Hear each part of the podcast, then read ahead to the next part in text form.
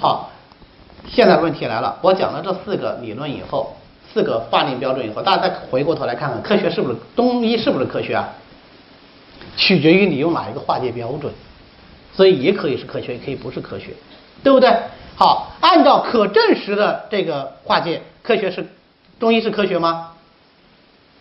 中医不是科学，中医不能因为所以因为所以得证，对吧？我们可以因为所以因为所以因为所以，但是我不能所有的东西都因为所以，不是所有的每一个问题都能通过严密的逻辑完全的推导出来，他做不到这一点。但是让我们心安理得的是，医学也做不到这一点，或者说西医学也做不到这一点，对吧？所以不患寡而患不均呐，对吧？我做的好不要紧，还有人做的跟我一样是吧？我瞬间就开心了啊！好，那么中医可以被证伪吗？不能被证伪，啊，你说，呃，我我证实你这个用人参一定可以补气，结果这个人用人参没有补气，所以你就不是科学，中医才给你拼命呢，你自己没病好证，对吧？啊，中医不能被证伪，但同样的，让我们扬眉吐气、心里特别爽的是，医学也做到可以证被证伪，对吧？啊，我们有各种假说，没有哪种假说说一旦被推翻，整个医学体系要崩塌，不会，对吧？所以你看，我们还是非常先进的一种模式，叫做模块化，对吧？一个模块化了，丢掉换一个就好了，对吧？没问题啊。所以这也不是科学。那么我们可以预料不可预测之将来吗？当然可以了。怎么不可以呢？判断疾病的预后是一个医生最基础的功力啊！你都不能告诉病人明天会怎么样，后天会怎么样，你还干啥呀？对吧？你要告诉他回去啊，要多喝水，你的症状会好的。回去多喝水，症状真好起来了。对吧？这叫不可预料之未来，对吧？或者判断这人进 ICU 了啊，呃，估计照这个情况再过个呃三这个三三天五天的啊，你们可以准备一下，对吧？啊，这也叫不可预料之事实，对吧？这个我们是可以做得到的，但并不总是可以做得到，对吧？好，范式呢？范式问题就大了。中医拥拥有一套跟现代科学、跟医学、跟整个现代体。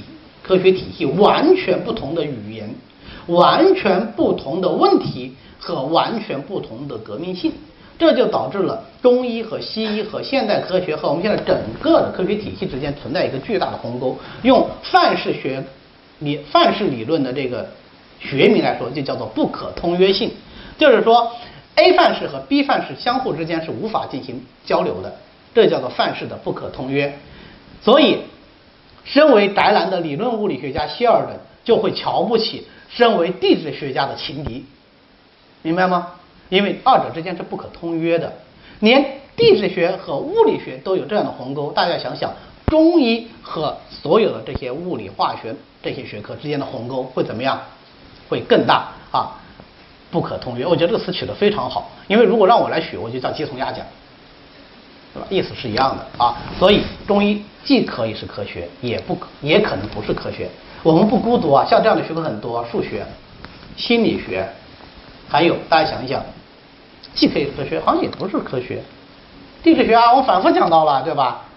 医学都是这样的学科啊，所以在这种情况下，研究科学和中医的关系重要吗？其实就不重要了。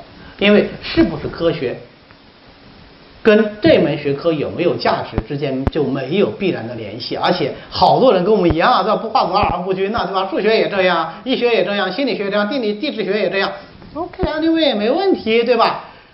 为什么花这么大精力讲这个东西呢？既然没有意义，因为我们有一个根深蒂固的观点，就是只有科学才是正确的，有没有这个观点？啊，同意科学代表正确的举个手，我看一下。哎，不错，不愧是中医学院啊。那同意科学不代表正确的举个手，我看一下。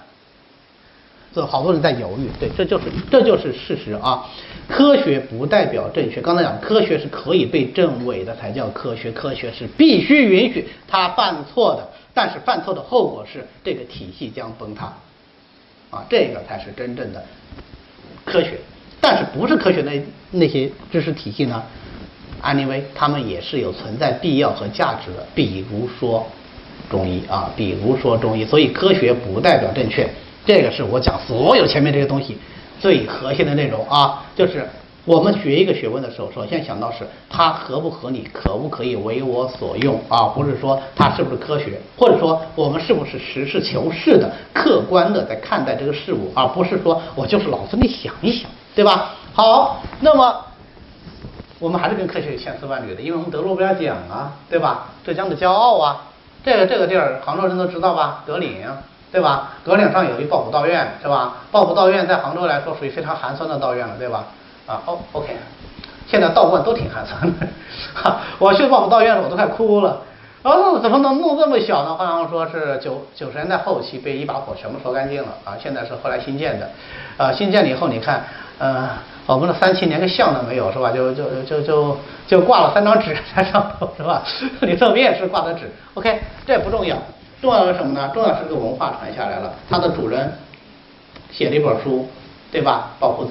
那么，呃，《抱朴子》里面，呃，当然，他写的轴后备急方啊。那么，在这个里面就提到了对青蒿的运用，然后青蒿角质服的这一思想就被屠呦呦看到了，并且付诸于临床呃药学的研究，最后研究出来了青蒿素，对吧？研究出青蒿素以后呢，过了快半个世纪的时间，最后因此啊获得了诺贝尔奖。所以有的时候时也命也啊，呃，我为什么这么说呢？他能获得诺贝尔奖，呃，能够成为中国第一个获得真正意义上的诺贝尔奖的人，科学家，跟他活得够长有关系，对吧？跟他活得够长有关系。我们知道老舍曾经离这个诺贝尔奖非常的近，对吧？但是老舍活得不够长，对吧？呃，这种例子还很多。那么。呃，这是我们中医人经常拿来作为骄傲的，但实际上他这个研究跟中医本身有关系吗？其实跟中医本身没有关系啊。为什么说没有关系呢？哎，我们讲完就知道。